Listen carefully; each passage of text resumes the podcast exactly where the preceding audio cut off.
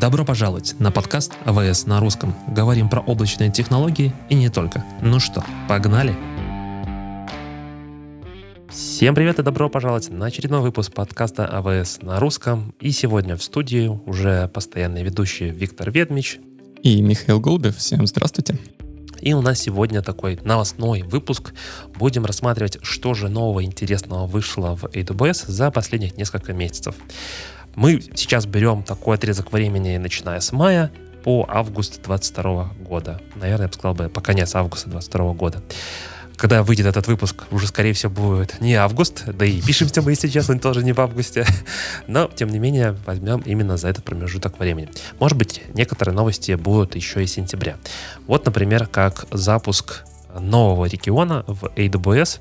Ну, это прям самый конец августа, 29 августа был заанонсирован новый регион в AWS в Арабских Эмиратах.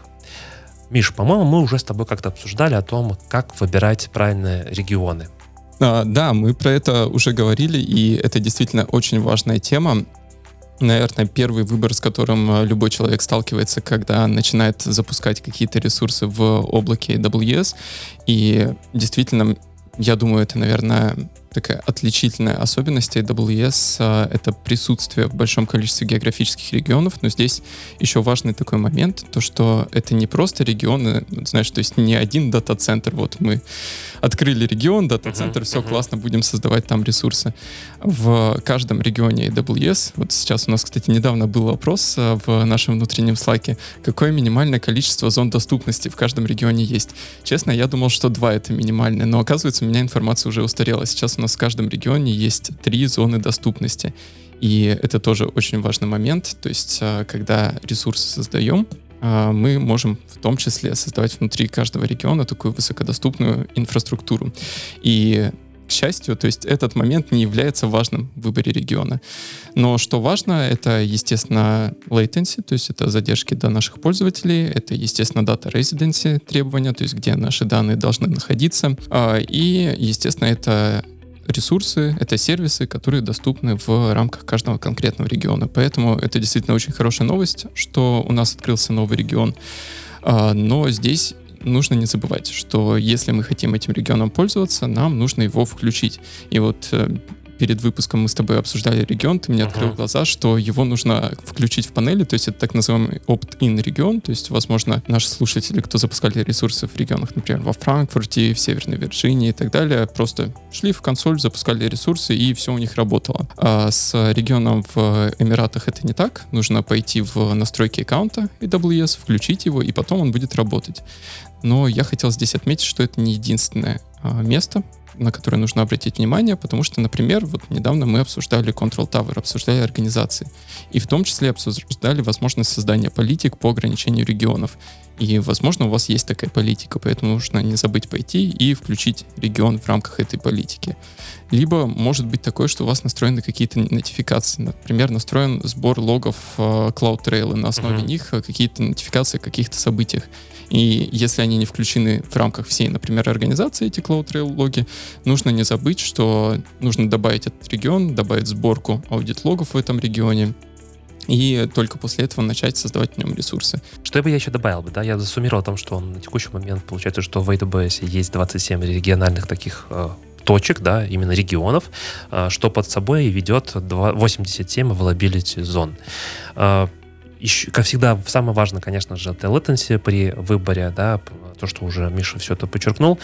И я бы еще, наверное, обратил бы внимание на то, что каждый регион имеет какой-то набор фич, функционалов, я имею в виду набор сервисов. А, э, при открытии нового региона чаще всего подразумевает о том, что базовый набор, там, например, Динамо, Лямбда, понятно, EC2 инстансы, Аврора, все эти сервисы, они, скорее всего, будут представлены. Но если вдруг вы пользуетесь каким-то сервисом, который, возможно, будет не представлен, обязательно проверяйте, потому что открывшийся регион, он подразумевает то, что, да, базовый функционал точно будет присутствовать, но, возможно, какие-то вещи не будут присутствовать. Например, не все типы инстансов будут присутствовать и так далее. В общем, тестируйте, проверяйте, смотрите, и я на самом деле очень рад, что вот мы расширяемся с точки зрения географической э, возможности. Теперь у нас есть новый регион в Арабских Эмиратах, это прям очень круто, потому что я помню, ко мне даже приходили в личку и спрашивали, Виктора, может, вы знаете, когда будет открыт новый регион? Тут, к сожалению, все это никто не знает, э, и только в день открытия мы все вместе с вами дружно узнаем об открытии нового региона. Что ты сейчас сказал вот это цифр, число 27, вот меня оно просто впечатлило. Я пытался вспомнить, сколько было регионов, когда я пришел в AWS, ну, примерно три года назад. Вот сейчас не могу вспомнить число, но 27 прям растем. Да, еще, еще, еще ж строится. Я, например, знаю о том, что были анонсированы в Израиле должен будет открыться регион, когда, опять же, никто не знает, но э, как географическая точка. И еще, по-моему, в других э, точках. Э, и это как бы очень, ну, мне кажется, очень важно с точки зрения как и бизнеса, так и в целом географическое представительство того, что, ну, опять же, задержки, опять же, дата резиденси, вот это все, оно очень иногда является ключевым фактором. Я, кстати, здесь еще скажу, вот а, ты сказал, что мы заранее не говорим, когда что-то появится, но вот как раз регионы — это такое приятное исключение, где мы заранее заявляем о наших планах, потому что, ну, безусловно, важно, когда планируешь инфраструктуру на несколько лет вперед, понимать в том числе планы твоего облачного провайдера, понимать планы. AWS по открытию региона, и они представлены у нас на сайте в разделе глобальной инфраструктуры. Я вот сейчас смотрю туда, и у нас раз, два, три, четыре, пять, шесть, аж семь новых да. регионов анонсировано. Uh-huh. Это Испания, Швейцария, это Израиль, про который ты сказал, это второй регион в Индии, это второй регион в Австралии, это Новая Зеландия и второй регион в Канаде. Ну, это подразумевает о том, что будет еще плюс 21 availability зона. Но когда это будет? Ну, как бы в ближайшее какое-то время. Окей, э, с точки зрения железок, но мне кажется, здесь, может быть, мы немножко не пойдем не по сценарию и скакнем, я бы так это назвал бы, в новости одной строкой. Появились новые типы инстансов, то, что я сказал, о том, что, например, в каждом регионе есть э, свои сервисы, и в новом регионе в Арабских Эмиратах смотрите, в первую очередь активируйте, а потом смотрите, какие сервисы доступны. Ну и, конечно же, там будут доступны не все новые инстансы. Вот, например, как R6A, R6ED, что за новые инстансы и зачем они? Это вот сейчас звучало как какое-то заклинание просто. Я, я даже такой не понял, если бы у меня перед глазами не был бы список этих инстансов. А, хорошо, а, давай немного поговорим. А, R6A инстансы. Это инстансы на базе процессора AMD. Про него мы уже немного говорили несколько эпизодов назад. А, я тогда упоминал, что меня, наверное, немного удивило то, что инстансы на AMD обладают очень высокой производительностью. То есть я всегда думал, что ну, это такие инстансы подешевле, попроще. Ну, то есть понятно, что производительность у них меньше, чем у инстансов на базе процессоров Intel и базе процессоров Graviton, но тем не менее она весьма сравнима. То есть это не то, что различается там в несколько раз.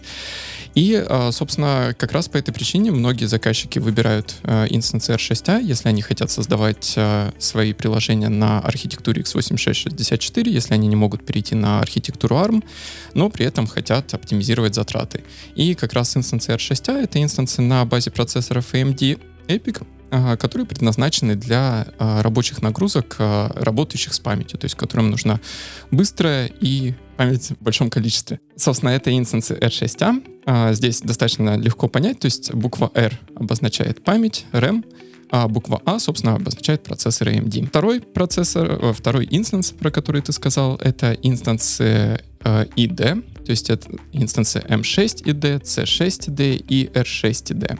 То есть инстансы всех трех основных типов. А здесь I обозначает Intel, а D обозначает э, локальное хранилище, локальный диск. То есть это NVMe хранилище, как мы знаем, когда мы создаем э, наши EC2 инстансы, наши виртуальные машины, обычно мы подключаем к ним EBS диск, э, блочное хранение, Elastic Block Storage, и они нацелены на определенный уровень надежности. То есть э, выражаемое в процентах, с какой вероятностью наши данные не потеряются. Это звучит немножко странно. Вероятность, тем не менее, высокая. В зависимости от типа дисков, эта вероятность составляет от 3 до 5 девяток. И, а, соответственно, мы можем с, уверенно хранить данные, и мы знаем, что если что-то случится, ну, мы просто поднимаем новый инстанс и подключаем к нему наш существующий диск. Но есть сценарии, так как EBS-диски подключаются к нашим инстансам по сети, есть сценарии, когда производительность недостаточна, и мы uh-huh. хотим получить локальный диск. И нам не важно, даже если данные пропадут, все равно лучше мы будем хранить, например, какие-то временные данные, как, какие-то логи, кэши, да, и так далее. Мы хотим хранить на локальных дисках. И как раз для этого созданы инстансы с NVMe хранилищем. И здесь идея в том, что, например, если мы наш инстанс останавливаем, запускаем его снова, мы данные теряем. Если что-то произошло, например, со стойкой, где находится наш инстанс, он перезапускается системой автоматически, мы данные теряем. Но при этом они доступны очень быстро, так как они подключены вот прям к тому же серверу в той же стойке, а, в которой находится наш EC2 инстанс. Я так понимаю, что до 7.6 терабайт я могу вот этого локального диска себе а, подключить и прям пользоваться, наверное, самый такой распространенный use case, ну, грубо говоря, это как раз такие кэши, те временные данные, которые а, мне нужно нужны, и я не боюсь их потерять. Ну, не знаю, например, я хочу закрутить какие-то логи, их там запроцессить быстро, иметь доступ к ним, но при этом какой-то бэкап, резерв я имею в другом хранилище, возможно, там в том же S3 или вдруг в EBS. Ну, наверное, логично, конечно, в S3, потому что будет дешевле. Да, и здесь я, наверное, еще добавлю такой небольшой момент. А, обычно, когда мы считаем затраты на наши инстансы, нам нужно посчитать затраты на сам инстанс угу. и отдельно затраты на EBS, на хранение данных. В случае же NVMe дисков затраты на вот этот NVMe диск, э, они уже включены в цену. Поэтому здесь немножко проще считать. То есть можно посмотреть на цену инстанса в час и сразу уже умножать на необходимое нам количество часов. Хорошо, по затратам это круто. На самом деле, cost optimization мы тоже уже обсуждали, и это тема, которая всегда требует напоминания и, возможно, обсуждения еще раз. Опять же, сейчас небольшой такой намек. Ребята, если вы чувствуете, что вы хотите чуть больше послушать про cost оптимизацию, пишите, пожалуйста, в комментариях мне в личку. Я с удовольствием все темы, которые ребята приносят, э, я их складываю, и мы скажем так, в бэклоге, мы обязательно про это поговорим.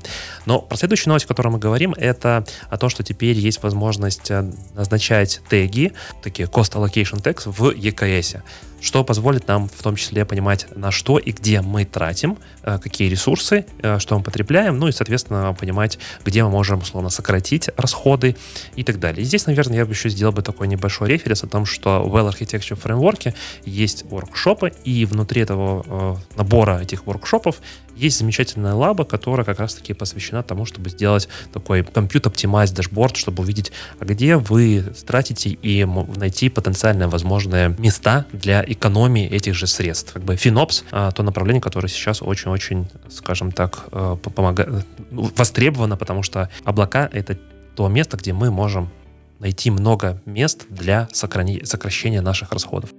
Я здесь еще хотел добавить, а, ты сказал вот про эти кост-теги, которые мы можем назначить на кластер. Не всегда заказчикам достаточно такой разбивки, иногда они хотят получить больше информации. И вот здесь у нас буквально вот тоже в конце августа, совсем недавно, вышла новая статья в блоге по поводу того, как можно синтегрировать а, кластер EKS с инструментом, который называется KubeCost. Угу. И обычно про посты в блоге мы не говорим, мы говорим только про новости сервисов, но я хотел вот этот пост тоже упомянуть, и ссылка на него будет в описании. Я думаю, многие многие слышали про инструмент KubeCost, который позволяет анализировать затраты именно на уровне самих ресурсов э, Kubernetes кластера. И вот здесь мы описали, как именно можно достаточно легко в несколько шагов э, интегрировать его с э, EKS. Очень классная штука, да. Есть даже видос, может быть, когда я буду готовить этот выпуск, я в том числе прикреплю ссылку на видос с демо, где ребята рассматривают, как этим можно пользоваться. Мне, если честно, впечатлило, потому что чаще всего это вопрос, когда мы пользуемся одним Kubernetes кластером, а кто сколько потратил, э, какие ресурсы, какая команда, какое приложение и так далее, и так далее. И из-за того, что это все в одном кластере, иногда это бывает тяжело ответить. А слушай, а раз мы начали говорить про затраты, я хотел поднять снова мою любимую тему. Мне кажется, меня уже скоро начнут просто выгонять из аудитории на конференциях, когда я буду говорить это слово. А, но это гравитоны. И а, про гравитоны мы уже говорили много раз на этом подкасте, но я хотел все равно еще немножечко про них рассказать, потому что а, буквально недавно, в начале лета, прошу прощения, в конце весны, наши новые гравитон инстансы наконец-то вышли в General Availability, то есть они теперь доступны всем. Это инстансы C7G, То есть это третье поколение инстансов на гравитонах, и у них еще выше производительность по сравнению с инстансами второго поколения. А, здесь есть несколько приятных моментов. Во-первых, инстансы на базе третьего поколения гравитона а, лучше подходят а, для операций с плавающей точкой. В том числе они лучше подходят для операций, связанных с машинным обучением. То есть если у вас машинное обучение запускается не на графическом процессоре, а на CPU, то стоит попробовать гравитон 3 и посмотреть, как, как он будет работать на вашей нагрузке. Но это не все. Мы вот буквально в начале эпизода мы говорили про работу с памятью. Uh-huh. И третий гравитон — это первый инстанс в облаке AWS с памятью DDR5. То есть у него работа с памятью еще на 50% быстрее по сравнению с инстансами предыдущего поколения. Поэтому, ну, я считаю, что нет причины не попробовать э, третьи Graviton ы, нет причины не попробовать архитектуру ARM.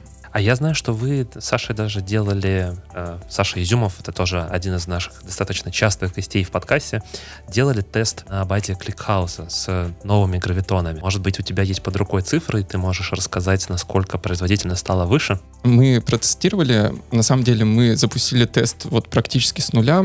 Я думаю, по-моему, в одном из первых эпизодов, когда мы с тобой обсуждали гравитоны, я говорил про предыдущий тест, который мы делали еще с вторыми гравитонами, и там у нас была такая достаточно достаточно ограниченная выборка конфигурации, то есть мы делали на параллельных репликах, но мы не использовали шардирование.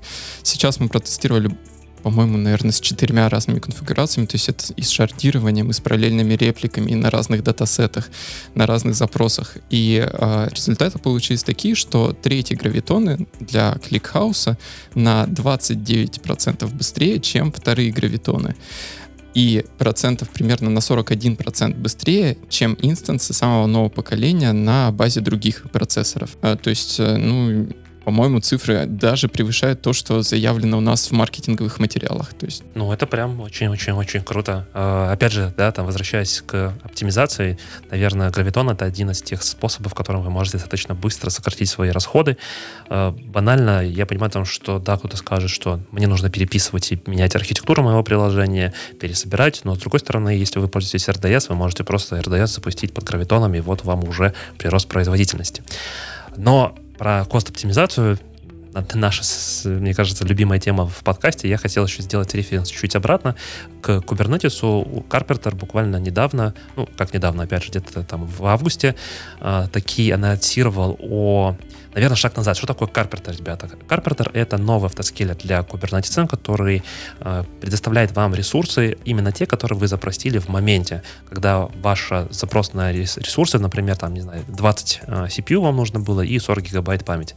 Carpenter анализирует и предоставляет эти ресурсы, тем самым позволяя их, скажем так, максимально упаковать в одну коробочку или там в какое-то количество этих коробочек. И одним из таких трейдов использования Carpenter было то, что он не очень хорошо обратно скейлился вниз, когда ресурсы уже ну, не нужны были, скажем это так. И теперь Carpenter э, консолидирует эти ресурсы, может сделать дефрагментацию, например, их, перемещая поды, например, с одной ноды на другие, освобождая потенциальную ноду и убирая ее из э, вашего Kubernetes кластера. Либо создав новый вообще ресурс, новые инстансы, переместить уже существующие на новые, тем самым, опять же, попытаться сократить косты по использованию вашего Kubernetes кластера. Слушай, а у нас, у нас, конечно, сегодня выпуск не про Кубер, но вот если кратко, я, честно, на Carpenter почти не смотрел. В каком случае имеет смысл использовать кластер автоскейлера, в каком Carpenter? Я бы сказал, бы, что если вы сейчас э, запускаете, то используйте Carpenter. Э, это production ready решение. Я не вижу таких больших преимуществ, только если у вас уже не настроена какая-то логика на кла- э, кластер скейлер, потому что кластер скейлер это достаточно распространенное решение. И ну, вдруг у вас какой-нибудь, я не знаю, э, федерация кластеров в разных э, не знаю, облаках, плюс на земле, в ваших дата-центрах, тогда да, кластер скиллер будет вашим решением. Но если у вас э, э, только, например, на текущий момент EKS в Амазоне, то Carpenter отлично подходит к решению масштабирования. И вот с этой новой фичи консолидации просто, мне кажется, потрясающее решение по экономии ресурсов. Раньше, как бы, когда я говорил про там трейдофы, я говорил о том, что Carpenter не очень хорошо скейлится обратно. Там, когда мы вот как раз таки этот момент, мы взяли много ресурсов, потом они вроде нам как бы не нужны. Если это не маленькие кусочки машин, то ну, там тяжело с этим все происходило. А вот как консолидация появилась, Отлично. Решение вопросов типа я хочу запустить только в двух availability зонах. Или, например, распределить, чтобы мои поды, моя логика запускалась вот в этой availability зоне, вот в этой availability зоне. Плюс мне нужен обязательно мой storage. Карпентер все это умеет, все это понимает. Например, если вы подключаете EBS к вашему поду, Карпентер понимает, окей, EBS находится в availability зоне A, например, и пода будет подниматься только в A-зоне. То есть ресурсы будут выделяться только в A-зоне, например. Все это как бы включено, уже работает из коробки прям отлично. И даже есть э, в официальной документации, как смигрировать с кластера автоскейлера на Carpenter. Можете почитать, посмотреть. Ну, я не вижу на текущий момент причин не использовать. Очень круто. А, обязательно попробую Карпентер. Мы можем сделать отдельный выпуск про Карпентер, потому что я сейчас очень глубоко в него копаю, делаю. Я видел у тебя про Карпентер, как у меня про гравитоны. Да. На всех конференциях рассказываешь про него. Ну, потому что очень классный инструмент, и мне кажется, что иногда важно рассказать о чем-то новом, чтобы люди смогли хотя бы, ну, знать, попробовать, да, потому что в нашем мире очень много информации, и важно вот этот вот э, кусочек информации получить. Вот, мне кажется, если вы используете ИКС и хотите оптимизировать, Carpenter отличное решение. Все, я замолкаю, и мы идем дальше. Слушай, а я как раз, да, хотел здесь сказать, э, Carpenter очень круто, я считаю, хорошее решение, но, естественно, облако все хотят еще больше эластичности и хотят serverless. Ну и вот в контейнерах у нас есть serverless решение, называется Fargate. У него есть набор сценариев, когда он хорошо подходит. В других сценариях, а, возможно, Carpenter, возможно, использование обычных нот лучше. Но, тем не менее, всегда хорошо, когда есть выбор, когда можно выбрать, хотим мы масштабироваться сами, хотим мы сами контролировать эту масштабируемость, либо мы используем serverless, бессерверное решение. И здесь у нас аж целых три, можно сказать четыре новости по поводу serverless. А, то, что мы анонсировали на реинвенте и обсуждали в одном из эпизодов в начале года, это все теперь появилось в J, в General Availability. Во-первых, у нас появился MSK Serverless, то есть это способ запуска Kafka кластеров uh-huh. в бессерверной манере. И здесь, наверное, мы хотели это сказать новостью одной строкой, но добавлю немножко деталей. А, поднимать Kafka кластера, ну, это, прямо скажем, задача такая боль, требующая усилий, назовем так. Вот, то есть MS, сервис MSK уже позволяет эту задачу немного облегчить, а MSK Serverless а, вообще делает ее ну просто идеально, то есть буквально за минуты можно поднять кластер, который автоматически будет масштабироваться вверх и вниз. Следующая новость — это EMR Serverless, то есть это Elastic Map Reduce, это способ запуска аналитических нагрузок, опять же, в бессерверной манере.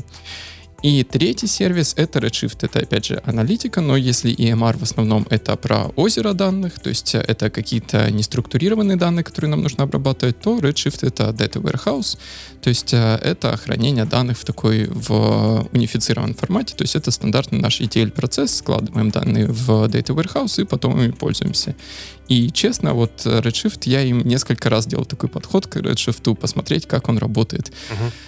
И мне показалось на такой непрофессиональный взгляд, не взгляд аналитика, что сервис очень крутой, но вот я не очень понимал всю эту терминологию. А как управлять всем этим объемом вычислительных ресурсов? То есть там у него своя терминология была с вот этими слайсами и так далее. Вот а сейчас, соответственно, в serverless режиме все это, опять же, упрощается и становится доступно большему количеству пользователей, то есть э, ниже порог входа и проще управление. Я еще знаю о том, что добавлю основной такой use case, ну не то, что use case, то, что я слышал от, от клиентов. У меня есть мой Redshift, он стоит, все классно, все замечательно, но в какие-то моменты мне приходит больше, например, нагрузка. Я не хочу расширять сам кластер, то есть добавлять этих ресурсов, это как бы тоже операция такая трудоемкая. И вот здесь э, сервер LS вот на какой-то промежуток времени, короткий, там, условно, там, когда вам нужно обработать эти данные, вы можете заиспользовать, расширить, условно, ваш э, стендалон или там существующий вот ваш Redshift кластер за счет серверлess. Но, да. но я хочу сказать еще, э, что ты не прав. Не три сервиса serverless, а четыре. И у нас теперь SageMaker serverless Inference есть. Я, видишь, э, то есть как мы, как мы начали разговаривать про наши новости в формате стека, то есть last in, first out, так же и здесь я хотел оставить, знаешь, так по нарастающей. То есть если говорить про Redshift, кстати, я хотел добавить буквально пару слов здесь. Я с тобой согласен, наверное, это такая самая, самая важная часть э, этой фичи. И вот честно, из э, разговоров с моими заказчиками, наверное, про это из вот всех трех сервисов, про которые я пока что сказал, больше всего спрашивали именно вот мы хотим Redshift Serverless, мы хотим, чтобы чтобы вот он автоматически масштабировался вверх-вниз. Uh-huh. Поэтому абсолютно согласен с этим. Но давай, да, перейдем к нашему четвертому сервису, и это SageMaker Serverless Inference, как ты сказал. А, мы мало говорили про SageMaker на подкасте, и я так смотрю на время, наверное, сегодня мы снова про него не поговорим. Но глубоко, глубоко не поговорим. Но вообще в чем, в чем новость? То есть что теперь, э, что было, а теперь что стало? То есть что я могу скейлить в SageMaker? Да, давай я, наверное, все-таки кратко постараюсь объяснить вообще, что такое SageMaker на высоком уровне. То есть э, у нас был эпизод, где ты с э, коллегами обсуждали MLOps, uh-huh. но вообще SageMaker покрывает гораздо более широкий круг задач. То есть э, я обычно, когда я рассказываю заказчикам про SageMaker, я говорю, что это end-to-end задачи по машинному обучению. То есть это задача, начиная с подготовки данных, то есть и разметка данных, и препроцессинг данных, э, и какое-то хранилище фич для нашего машинного обучения, и заканчивая выводом э, модели машинного обучения в продакшн. Это inference, это мониторинг моделей, это в том числе поиск каких-то предрасположенностей, то есть байса в моделях. Это вот то, что сейчас, наверное, у всех на слуху, если э, послушать подкасты, особенно вот в последнее время в англоязычных подкастах я часто слышу, то есть нужно объяснить, то есть есть вот в таких вне технических, я имею в виду, то есть есть машинное обучение, вот есть там куча всяких сервисов, которые работают на, основ, на основе машинного обучения, но как они принимают решения? Отдайте нам алгоритм, а объясните, как это работает. Ну и понятно, что алгоритм дать, наверное, не получится, потому что, ну, это все-таки не то, как машинное обучение строится, но объяснить, как именно предсказание делается машинным обучением, безусловно, можно. И вот это то, в том числе то, что покрывается SageMaker. Но в любом случае, это, я думаю, мы обсудим отдельно в каком-нибудь эпизоде. О чем новость? А, часть inference. То есть inference — это непосредственно предсказание машинного обучения, когда у нас уже есть натренированная модель, uh-huh. и, собственно, мы хотим получить пользу от этой модели. И есть разные виды инференса. То есть есть real-time inference, когда у нас, например, пользователь э, заходит в наше приложение, и мы хотим сразу ему что-то подсказать. Например, пользователь заходит в приложение, мы хотим ему порекомендовать какие-то статьи, например, uh-huh. которые ему еще имеет смысл прочитать. А, или, например, у нас а, пользователь а, отправляет заказ на наш сайт, и мы хотим сразу понять, этот заказ фрод, то есть это какой-то злонамеренный пользователь, или это хороший пользователь, и мы хотим пропустить этот заказ и так далее. То есть есть много операций, которые, в которых нам нужно сделать предсказания сразу. Есть какие-то предсказания, которые могут быть асинхронными. Ну, то есть, например, нам нужно ответить, можем ли мы выдать кредит конкретному человеку или не можем. Ну, здесь, естественно, нам не нужно вот прям в ту же там секунду ответить на этот вопрос. То есть у нас есть есть немножко побольше времени. Это синхронные предсказания. И третий вид предсказаний — это батч предсказания, когда у нас есть целая стопка каких-то данных, на которые нам нужно выдать э, предсказания. Ну, то есть, например, у нас есть несколько различных э, типов э, данных, и мы хотим как-то их отранжировать, например. А, или мы хотим, э, например, для, какой-то, для какого-то целого списка пользователей определить, что, что именно произойдет с ними. То есть и мы загружаем вот это, например, наш CSV-файл, затем мы можем подождать, там даже может быть несколько минут, даже может быть час, и потом также хотим получить CSV-файл в ответ, но уже с новой колонкой, в которой будет наше предсказание. И, собственно, о чем новость? Для real-time предсказании раньше что нужно было сделать? Нужно было выбрать инстанс, тип инстанса, на котором э, наша модель запускается и э, который подключается к точке доступа SageMaker и выдает наши предсказания. Совсем давно, в стародавние времена, нам самим нужно было выбирать такой инстанс. То есть, скорее всего, мы вначале думали, нужен нам графический процессор, не нужен. А затем мы каким-то образом подбирали плюс-минус тип инстанса, делали, не знаю, стресс-тестирование или просто нагрузочное тестирование и понимали, какой тип инстанса достаточен для нашей нагрузки. И, собственно, его использовали. Безусловно, там автоскейлинг группы, вся там масштабируемость, про которую мы уже говорили. А затем, по-моему, тоже как раз на прошлом реинвенте, если я не ошибаюсь, у нас появилась новая функциональность, которая а, позволяла рекомендовать тип инстанса для инференса. То есть э, нам сам SageMaker э, проводил вот эти, грубо говоря, тесты за нас и говорил, вот лучше всего для твоего инференса взять вот такой-то тип uh-huh. инференса. И мы могли последовать этой рекомендации. Но тем не менее, если вдруг у нас нагрузка каким-то образом сильно менялась, например, у нас были вот пики, про которые э, ты уже говорил, в случае Redshift, а, либо у нас как-то просто менялся паттерн нагрузки. Нам все равно нужно было за этим как-то следить и как-то задавать правила, каким образом будет наша вот эта точка доступа, как она будет масштабироваться, возможно, где-то даже самим менять. В чем идея? Теперь у нас появился четвертый новый тип инференса, который называется Serverless Inference. И он похож на лямбду тем, что нам не нужно самим управлять ресурсами. SageMaker это делает за нас. А, в зависимости от того, сколько к нам пришло запросов а, на получение каких-то предсказаний, он автоматически под капотом масштабирует инфраструктуру. При этом, когда мы говорим слово serverless, я думаю, еще раз объясним, хотя мы про это уже говорили, но, естественно, я думаю, все понимают, что а, ну, такого не существует. В любом случае, какие-то сервера есть под капотом, uh-huh. то есть нет магии, мы не запускаем в воздухе, там, действительно, в облаке каком-то. Облако — это все равно, это дата-центры, это зоны регионы. доступности, это регионы, да. И какие-то сервера все равно есть. Просто этими серверами управляет AWS. И для вас, как для пользователей, эти сервера абсолютно не видны. То есть вы просто отправляете запрос, а как оно там масштабируется, неважно. Вы платите за, например, за количество запросов, как в лямбде. Это происходит количество запросов и оперативная память. И вот это именно то, что мы теперь добавили в SageMaker. То есть теперь не нужно думать, а какой же мне инстанс выбрать. Мы просто включаем Serverless Inference, и все автоматически масштабируется за нас. Единственное, здесь нужно указать очень важное ограничение, ограничение, то что на данный момент Serverless Inference доступен только для моделей, которые работают на центральном процессоре, на CPU. То есть если у вас модель требует э, GPU, требует графического процессора, к сожалению, пока что Serverless Inference э, выбрать не получится. Окей, okay, еще одна новость про э, SageMaker, это то, что можно генерировать э, данные, а мы знаем о том, что машинное обучение, то есть шаг номер ноль для старта работы с машинным обучением — это набор каких-то данных. И если я правильно понимаю, Миш, поправь меня, теперь я могу сгенерировать какие-то синтетические данные для начала старта работы, обучения моей модели, да, или там в целом э, старта работы с моим машинным обучением такой. Шаг номер ноль — получение каких-то синтетических данных.